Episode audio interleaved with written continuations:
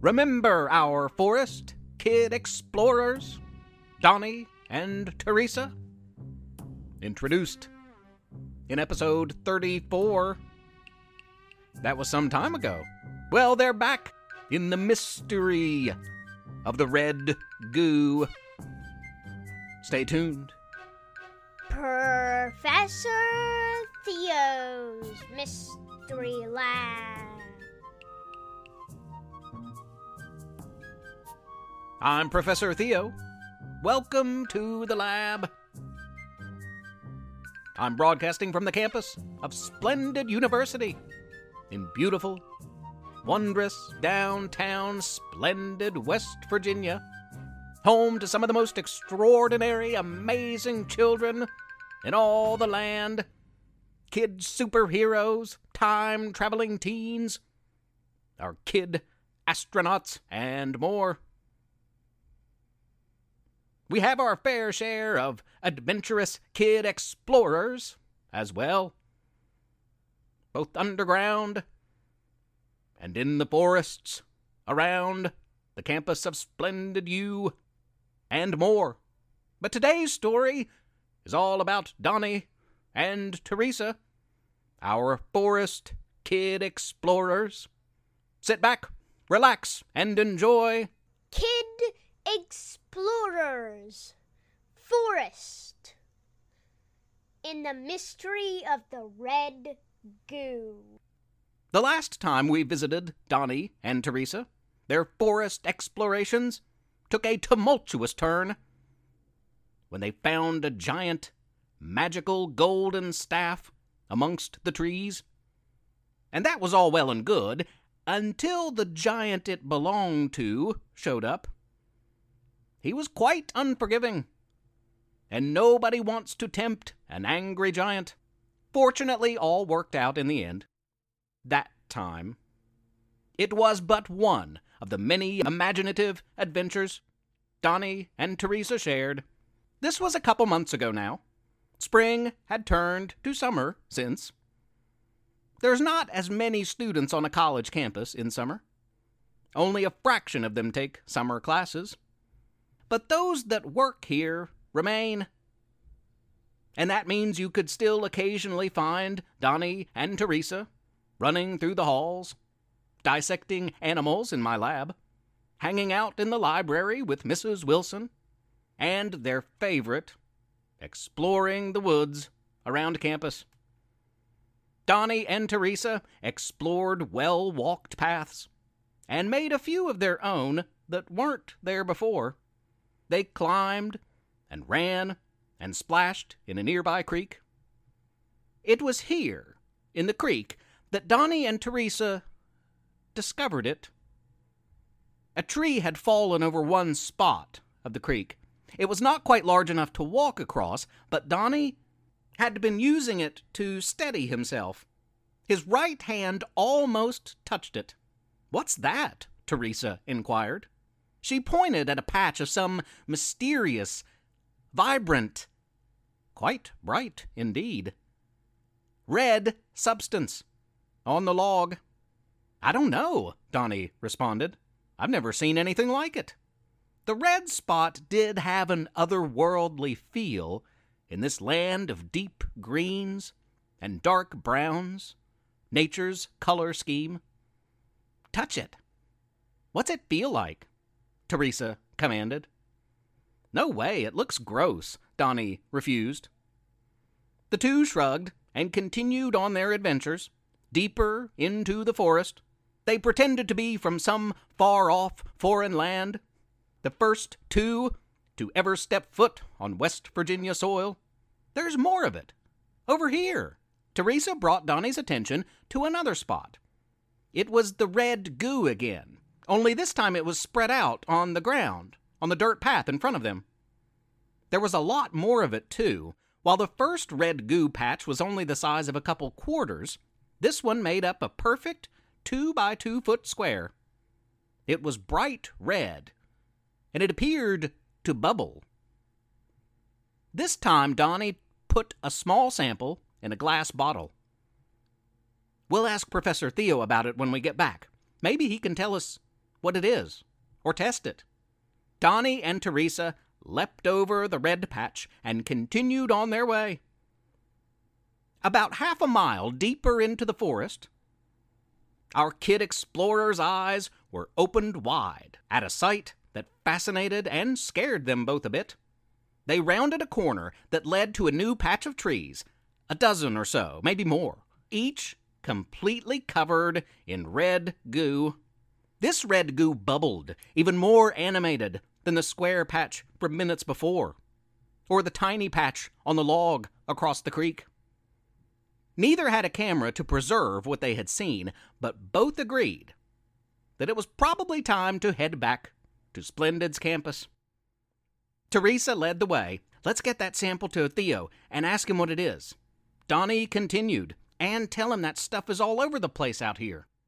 Neither of our kid explorers would make it far, though. As the ground began to shake, it was a slow roll at first, but grew quite violent. Donnie and Teresa had a difficult time staying upright. Red goo bubbled and poured from each and every crack and crevice in the trees around them and on the ground under their feet. Red goo was suddenly everywhere, and like flypaper, it stuck Donnie and Teresa in place. They couldn't move. The goo bubbled it sounded like it was breathing, and it spread rapidly. Soon all Donnie and Teresa could see in every direction was vibrant, red, mysterious, gross, bubbling, breathing goo. Donnie and Teresa began to sink into it. They were stuck in red goo up to their ankles, and then their knees. Both fumbled in their fanny packs for something, anything that could be of help. Donnie noticed something in Teresa's bag. Wait, you have a candy bar in there? You've been holding out on me. Teresa was furious. Really? How can you think about candy at a time like this?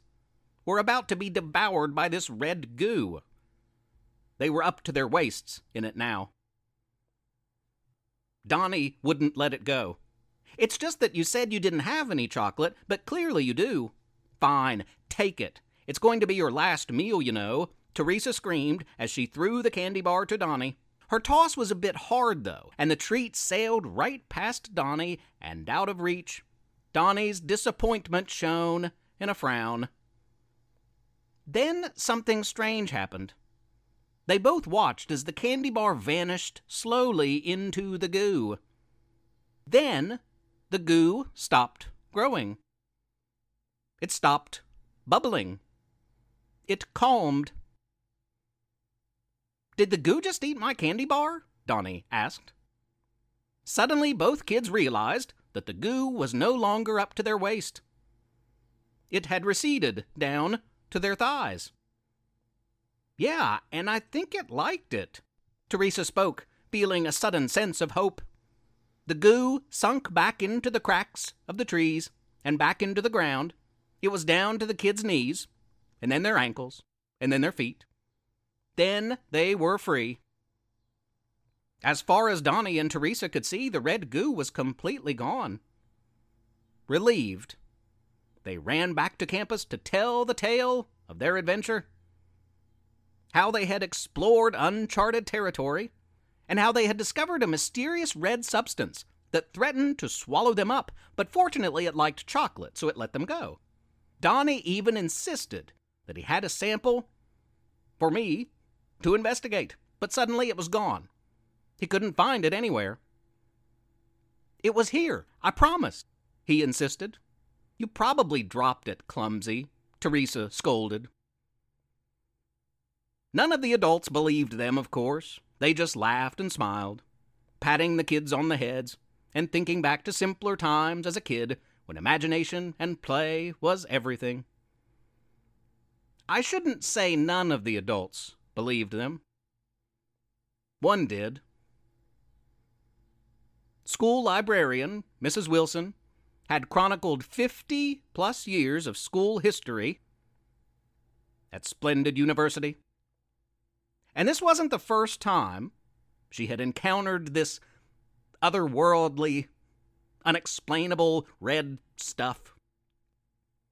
Upon hearing the kid's story, Mrs. Wilson made a note in her journal. It simply read Summer 19. Red goo.